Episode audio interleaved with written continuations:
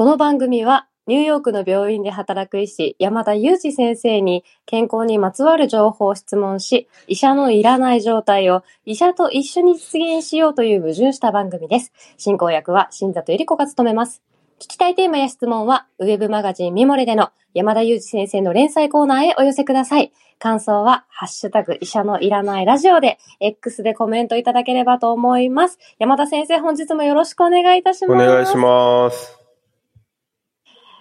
はい、山田先生、ちょっとですね、我が家のお隣で今ちょっと大規模な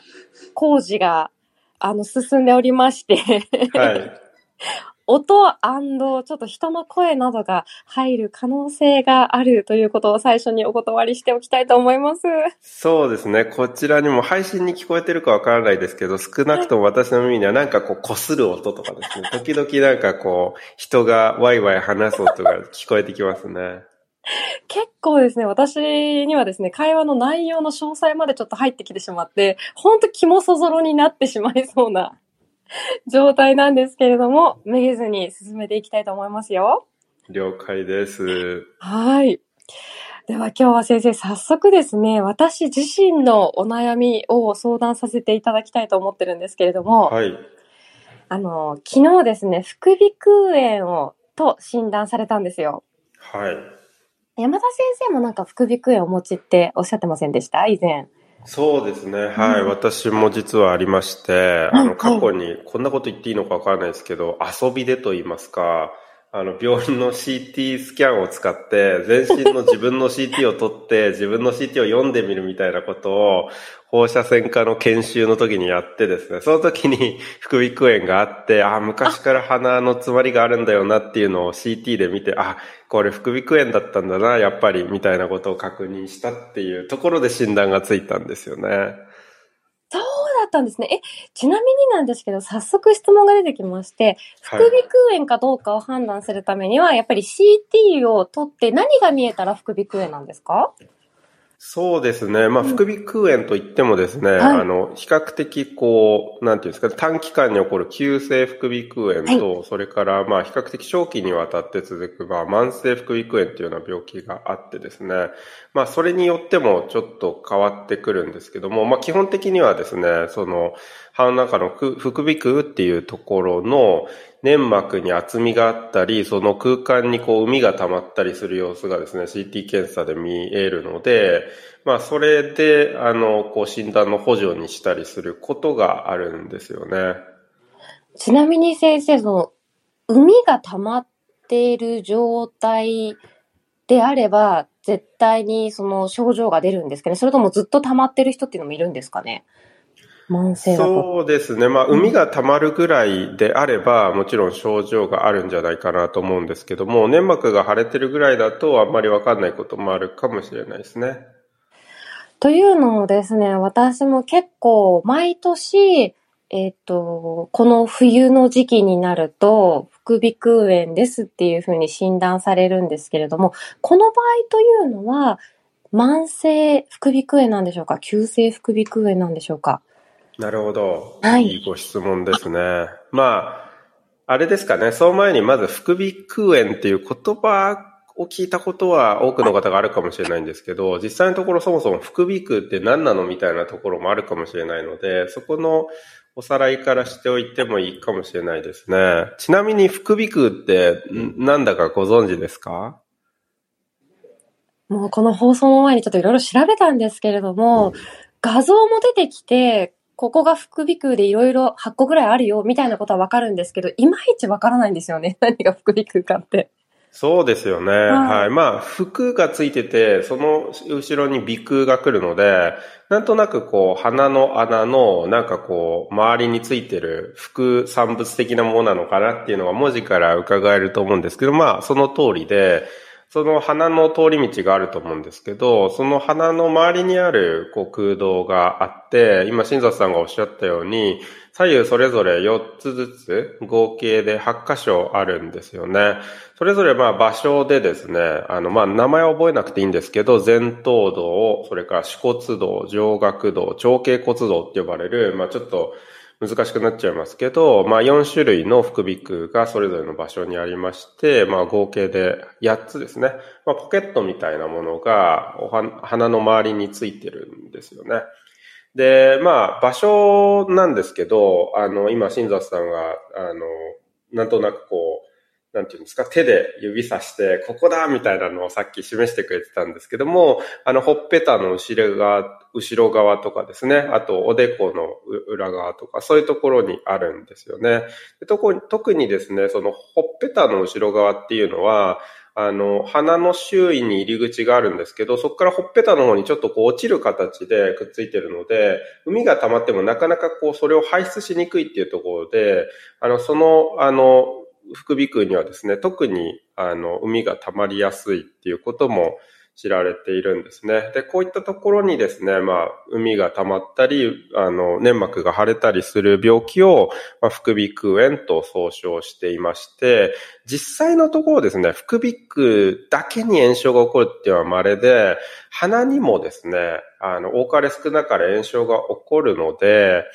実はですね、英語では、その、副鼻腔です。あの副鼻腔炎のことをサイネスサイレスって言うんですけど、実はサイネスサイレスって呼ぶより、あの、ライノサイネスサイレスって呼ぶことが多くて、ライノっていうのは鼻って意味なんですけど、まあ、鼻副鼻腔炎みたいな、鼻炎副鼻腔炎みたいな感じで、英語では呼ぶことが多いですね。ただ日本語で鼻副鼻腔炎みたいな言葉を聞いたことがないので、おそらく副鼻腔炎とシンプルに呼ばれていると思うんですけど、実際のところはですね、その、副鼻腔炎がある人は多かれ少なかれ実は鼻の炎症、鼻炎もあるっていうことが、まあ知られてはいますね。いや、本当にそうですね。私もともと幼少期からアレルギー性鼻炎を持っていたので、もう今回の診断の時も鼻ももちろん見ていただきましたし、鼻も一緒になんか炎症が起こってるんだろうなっていうのは今の説明ですごくわそうですね。今、そのタイミングでですね、今何かを擦る音がですね、聞こえましたね。もしかしたら、新座さんの鼻を擦る音だったかもしれないんですけど、違いますかね？この絶対にいつ起こるかわからない音に合わせて私ミュートしたり、山田先生にこういろいろすごく高度な今技術を駆使して、あの、進行させていただいてるんですけども。そうなんです。ちょっと聞こえちゃいましたね。わかりました。はい、そしてですね、はい、あの、先ほどの新座さんのご質問に戻ると、毎年冬に出てくる症状は、果たして慢性副鼻腔炎なのか、急性副鼻腔炎なのかという問題なんですけど、まあ実際のところ、あの、そのご質問に答えるのを比較的難しいなと感じたんですけども、例えばなんですが、まあ冬の季節にその鼻の症状が出て、そしてまあおおむねですね、おおむね1週間とか2週間以内に症状が収まるというような場合には急性副鼻腔炎と考えていただいていいのかなと思います。一方で、通常ですね、慢性副鼻腔炎と診断するためには、3ヶ月以上症状が続くっていう状況で慢性副鼻腔炎と呼びますので、まあ先ほど背景にそのアレルギー性鼻炎があるなんておっしゃってましたけども、そうしたこう鼻の症状がある程度こう長期にわたって続いていると、そして冬に少しそれが悪化するみたいな状況であれば、慢性副鼻腔炎と呼ばれるのかもしれないですね。なのでちょっと微妙なところなのかなとも思いました。ありがとうございます。本当にそうなんですよ。あの、毎年風物詩のように冬になって、頭痛がして、頭痛薬で治らない頭痛の時に、あ、これあれだ、副鼻腔炎の由来のやつだっていうふうに気づくんですよね。なるほど、なるほど。実際のところ、その頭痛自体は、副鼻腔炎由来じゃない可能性が比較的高いんですけれども、あの、それに加えて出る鼻の症状っていうのは、あの、副鼻腔炎の症状なのかもしれないですね。あ、そうですよね。そうですよね。その鼻が詰まってしまって、それで、こう、頭痛が出ることもあるんですけれども、その頭痛があったからといって副鼻腔炎ってわけじゃないですもんね。そうですね。あとは例えば片頭痛持ちの方なんかは、片頭痛の発作が合わせて出るなんていうようなことがあって、実際のところは副鼻腔炎の症状ではなくて別のものを見ていることが多いっていうのは過去に報告をされていますね。いや、でもなんかこの、今回はですね、あのー私が副鼻腔炎と診断されたタイミングで、甥っ子も一緒に副鼻腔炎と診断されたそうなんですけれども、その時に質問されて答えられなかったことがありまして、あの、鼻炎とどう違うのっていうふうに聞かれたんですよね。で、先生の先ほどの説明をき伺っていると、なんか症状か何かが違うのかなと予測するんですけれども、いいかがでしょうか？そうですね。先ほどもお話しした通りで、その鼻炎と副鼻腔炎っては基本的には副鼻腔炎がある場合に鼻炎も一緒に持っていますので、あんまり必ずしもこう、綺麗さっぱり、あの、ボーダーラインが引けるものではないかなというか、ある程度連続的な、あの、病気と捉えていただいていいのかなと思うんですけれども、まあ、鼻炎といった場合には、一般的にはですよ、その場所として、その鼻の穴の中に、炎症が起こった状態を鼻炎と捉えているわけですね。なので、その副鼻腔のポケットの中に、例えば海とか分泌物が溜まったりっていうようなことは起こっていないはずなので、まあその、それに伴う、例えば、ほっぺたの奥のこう圧迫感とか痛みとか、まあ、そうした症状は出る、出ないはずですよね。あの、まあ、そういうようなその場所の違いっていうところが一つ挙げられるのかなと思いますね。もう一つは、まあ、鼻にとどまる鼻炎だけの症状であれば、まあ、アレルギーのことが多いのかなと思うんですけれども、一方で、急性副鼻腔炎といった場合には、えウイルスが原因であることが、まあ、非常に多いですね。ありがとうございます。先生、私これ自分で調べていて、あのウイルスとか細菌とか、いろんなものが原因でこの副鼻腔炎になるっていうふうに書いてあったんですけど、あの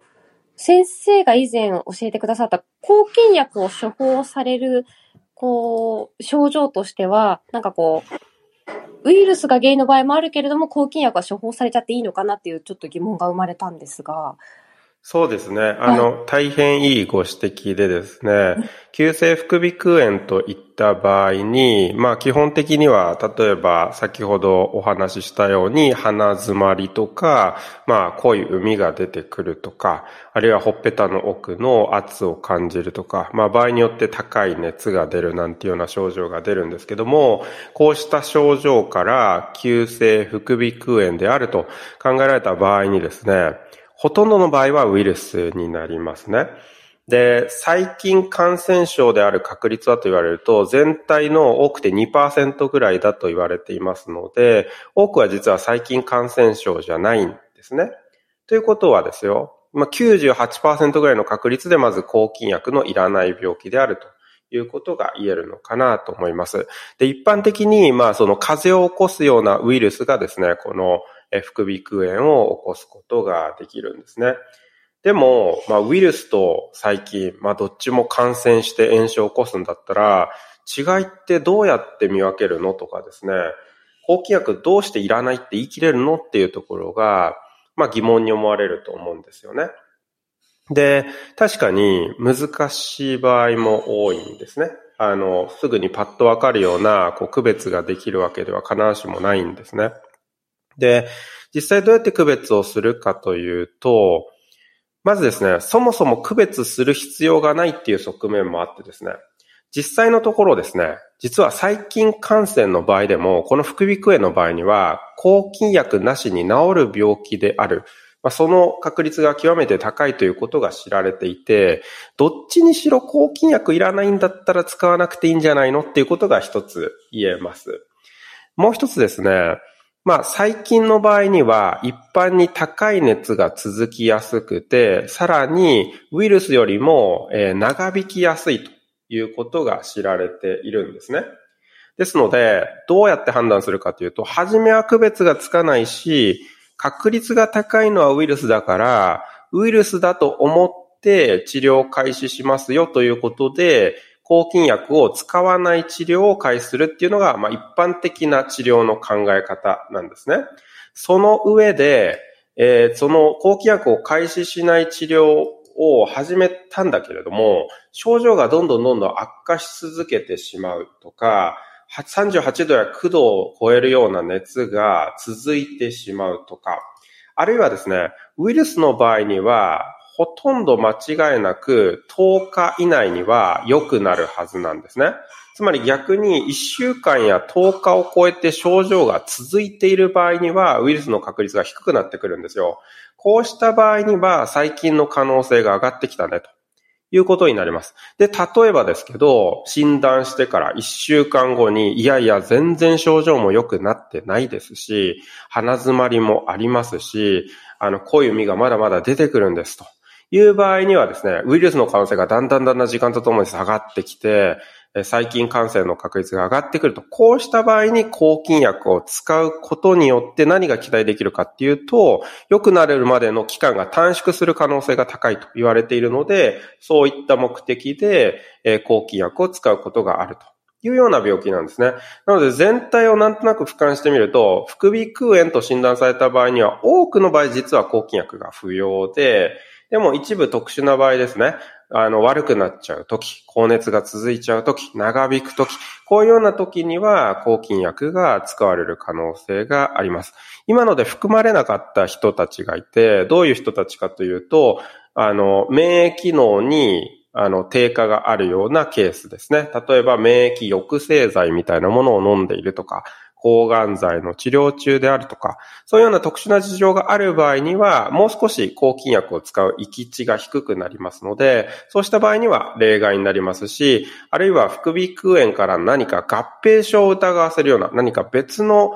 感染を合併しているような疑いがある場合にも、抗菌薬を使うことになりますので、全部が全部今の私のあの話に当てはまるというわけではないんですけども、総じてですね、副鼻腔炎に抗菌薬は多くの場合不要であって、ちょっとこう、抗菌薬の過剰処方が行われている病気の一つなのかなとも思います。いやー、先生悩ましいですね。本当に、あのー、私すぐ症状ちょっと改善しましたし、10日以内に、あのー、なんだろう、鼻水とか、そういった症状が改善して、絶対そっちのウイルスだろうなと思いつつ、抗菌薬を処方されている状態です。そうですね。抗菌薬をですね、はい、仮に、まあ、細菌感染だったとしてですね、細菌感染だった時に抗菌薬を使った場合のデータを見てみると、確かにその抗菌薬を使うことによって、症状の改善が早くなりそうだっていうような報告がある。一方で、まあ、当然なんですけども、抗菌薬を使うことによって、抗菌薬の副作用リスクが増加するということになりまして、なので、まあ、利益もありそうだけれども、まあ害もありそうだということになるんですよね。で、これ実はですね、まあ残酷な話かもしれないんですけど、実は、その副鼻腔炎って言われた人たちに抗菌薬投与した場合に、どのぐらいの確率で、まあメリットを享受する人がいて、どのぐらいの確率で害を受けてしまう人がいるかっていう計算した研究があるんですね。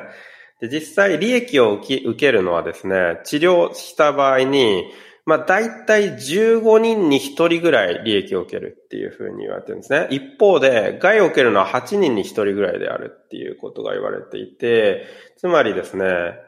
害を被る人になる確率の方が高い可能性も指摘されているんですね。まあ、そういうような側面からも、基本的には抗菌薬なしでアプローチをして、症状を観察した上で治療判断をするっていうことによって、先ほどのあの、まあ、利益を受ける確率を増やして、害を受ける確率を減らすっていうようなアプローチをすることが多いっていう背景があるんですよね。そうですよね。いや、今先生、二つほどですね、あの、先生のお話を受けて質問が浮かんだんですけれども、私、あの、症状がある程度落ち着いた段階で受診をしたんですけれども、果たしてそれが必要だったかどうかも今ちょっと疑問に思うことになりました。で、もう一つは、もう抗菌薬処方されてしまったけれど、これは処方されてしまったら、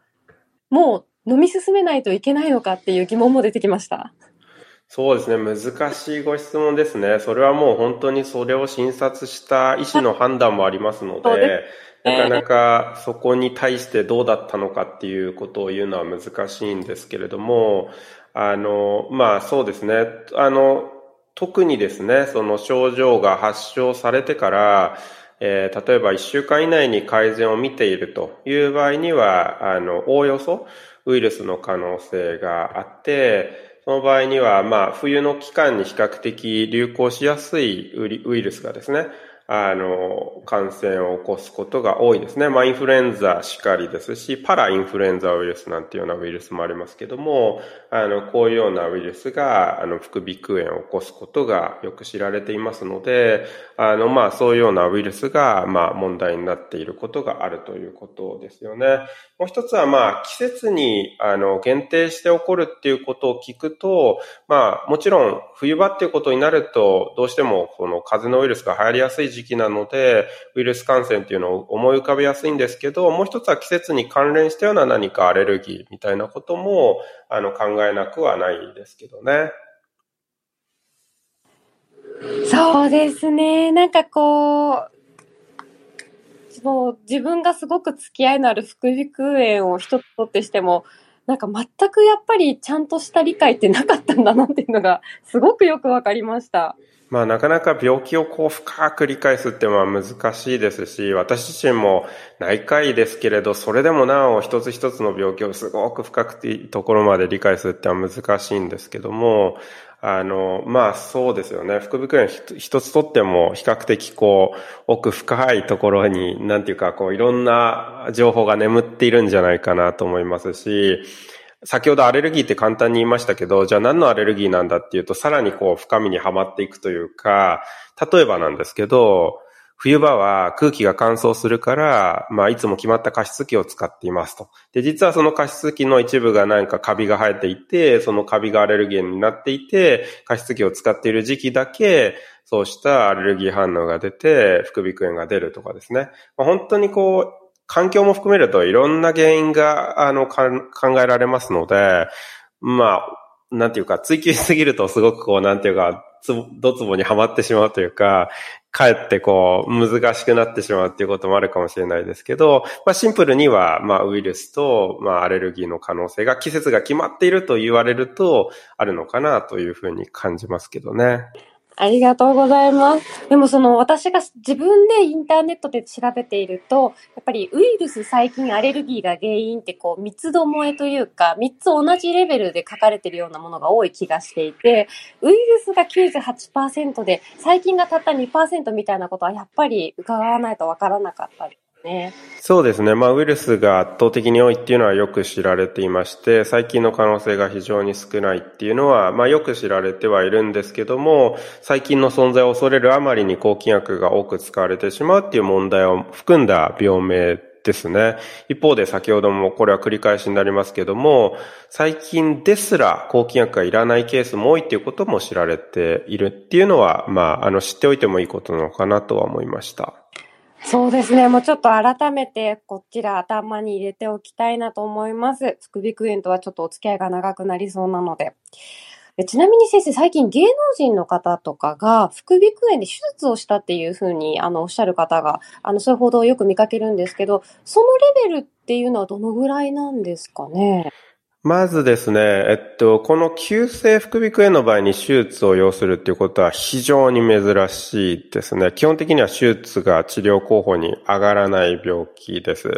で、先ほどもお話しした通り、ウイルスの感染症であることが多いので、基本的には対症療法ですね。症状を軽くするような、例えば熱や痛みに対して解熱剤を使うとか、あるいはあのコメントで今、あの収録中にいただいていますけれども、鼻うがいを使うっていうのも有効であると知られていますし、鼻のスプレーの薬なんかも知られているので、まあそういうようなものを使ったりっていうようなことで治療していくんですね。それで十分なんです。基本的にその手術を考えるみたいな状況はまずないです。まあ、すごく稀な合併症が起こって何か手術が必要になるっていうことはあり得るんですけど、基本的には手術を要さない病気ですね。手術をしたっていうようなお話を一般によく聞かれているのは、今回お話しした病名とは離れて、慢性副鼻腔炎の方ですね。で、慢性副鼻腔炎で、例えば鼻のポリープ、鼻竹とか言われたりするんですかね。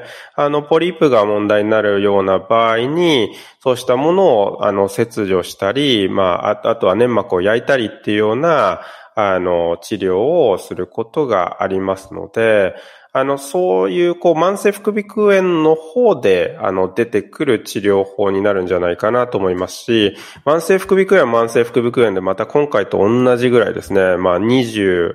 分間ぐらい話せる内容になりますので、あの、今回慢性副鼻腔炎については、こう、冒頭で期間を言った以外には、事細かに病名はお話ししてないんですけども、慢性副鼻腔炎となると、まあ、手術を検討しましょうみたいなことが、まあ、候補に出てくる病気っていうことになりますので、またちょっと、急性副鼻腔炎と切り離して考えた方がいいかなと思いますね。ありがとうございます。先生、だって副鼻腔炎の前にいろいろ、急性と慢性以外にも、抗酸急性副鼻腔炎みたいなものもあるんですもんね。そうですね。それもそのどちらかといえば、その慢性副鼻腔炎の方に、そうですね。あの、あの、コンセプトとしては出てくるようなものになりますよね。奥が深いですね。私、どんどん出てきてしまうんですけど、例えば、あの、熱も出て、例えばね、先生、高熱も出て、鼻の症状もあって、これ、風邪とどう違うんだっていう質問もちょっと出てきちゃったりして、どんどん、こう、なんか、分数が伸びそうで、あの、やめとこうかなって思って そうですね。まあ、一般的に風邪感冒症候群って言った場合には、これ基本的には症状で定義される病気なんですね。症候群っていう、まあ、病名にそういう言葉が出てきたら、基本的には症状で定義される病名なんだなと。つまり、病気の原因はあんまり問わないんですよね。で、実際原因になるウイルスってまあ何百種類ってあるので、あの、別に原因を通ってないんですね。で、感冒症候群っていう場合には、喉の痛み、鼻水、咳っていうような症状が揃った場合に、感冒症候群、いわゆる風邪とまあいうふうに言えるんですよね。つまり、起こってる場所は鼻だけじゃなくて、喉とか、あるいは空気の通り道とか、そういうところに炎症があって、えー、鼻水だけではなくて、喉の痛み、咳が出れば、まあ、いわゆる感冒症候群というふうに言えるんですよね。一方で、副鼻腔炎といった場合にはですね、その鼻の奥の、まあ、ポケットのような場所に比較的こう限定的に起こっているものなので、あの、そうしたところで少し違いが出るんですけども、ただ、先ほどもお話したように、感冒症候群と副鼻腔炎では、原因をたどるとオーバーラップがありますので、まあ、切り離せないっていうこともありますし、合併する、両者を持っているということもあり得ます。ありがとうございます。感冒症候群の復習ができました。そっか。喉も咳も一緒にある場合、症状で規定されるのが風邪感冒症候群ですよね。そうですね。ありがとうございます。なんとなく、あの、鼻の通りも今回の収録で良くなったような気がします。本当ですか？きっとあれじゃないですか、今の音が聞こえたので、なんかこう、その間にこう、鼻をこすってなんかこう、粘膜を削ぎ落とすみたいなあら治療されてたんじゃないですか。そんなことできたら本当に医者いらないですよね。これでそぎ落とせた。いやでもね、今回もちょっと長尺いってしまいましたね。本当ですね。じゃあ次回慢性をね、もし、あのー、なんかこう需要があれば、ちょっとお届けしたいなと思っておりますが。そうですね。大体次回って言ってやらないみたいなことが多い。私たち医者のいらないラジオなんですけど、いずれやりましょう。はい。よろしくお願いいたします。はい。というわけで今回はですね、副鼻腔炎と、まあ、特にですね、急性副鼻腔炎に今テーマを絞ってお伝えしました。Thank you so much for listening. See you next time.